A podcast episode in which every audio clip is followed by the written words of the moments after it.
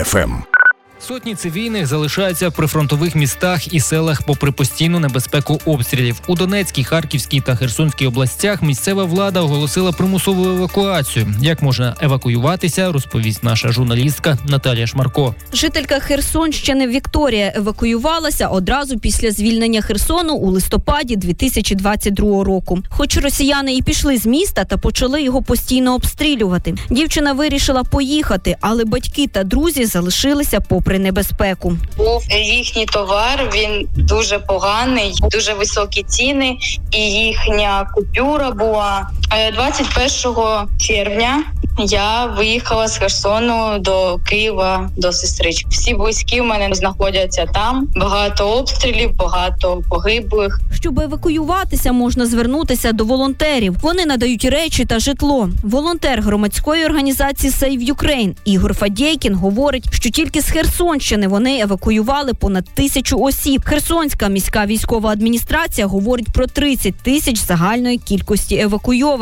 Найважливіше завдання і волонтерів, і держави переконати. Я би дуже сильно рекомендував людям виїжджати, тому що в нас було дуже багато таких випадків, коли ми вмовляли людей е, виїжджати. Батьки вони своїх дітей віддали, сказали, хай вони їдуть з родичами, а ми ще тут залишимось. І через пару днів е, прилетіло в будинок, і чоловіка цієї сім'ї його на жаль було поранено, і потім він помер. І вже дружина, коли виїжджала, коли вже наважилась виїхати, то вона виїжджала сама. Голова Харківської обласної військової адміністрації Олег Сенігубов говорить, що триває евакуація дітей і на Харківщині, зокрема з правого берега Осколу на Куп'янському напрямку, де обстріли більш активні. пропонуємо як помешкання і у самому місті Харкові, у інших населених пунктах нашої безпосередньо там області. І якщо люди бажають виїхати за межі Харківської там області, ми повністю супроводжуємо проїзд для людей. Там буде безкоштовний. Один зі страхів українців, чому вони не їдуть з прифронтових регіонів, бояться, що домівку розграбують. Про це говорить міністерка з питань реінтеграції тимчасово окупованих територій Ірина Верещук. За словами міністерки, людей можна тільки мовити словами. Якщо ж ви вирішили евакуюватися за допомогою держави, автобуси та потяги доправлять вас у безпечні області, і там вам нададуть місця для проживання. Все це безкоштовно. Тому закликаємо евакуйовуватися з державою чи волонтерами. Заявити про своє бажання евакуюватися можна подзвонивши на гарячу лінію Мінреінтеграції 1548 або ж написати у месенджери WhatsApp, Telegram, Viber за номером 096 078 84 33.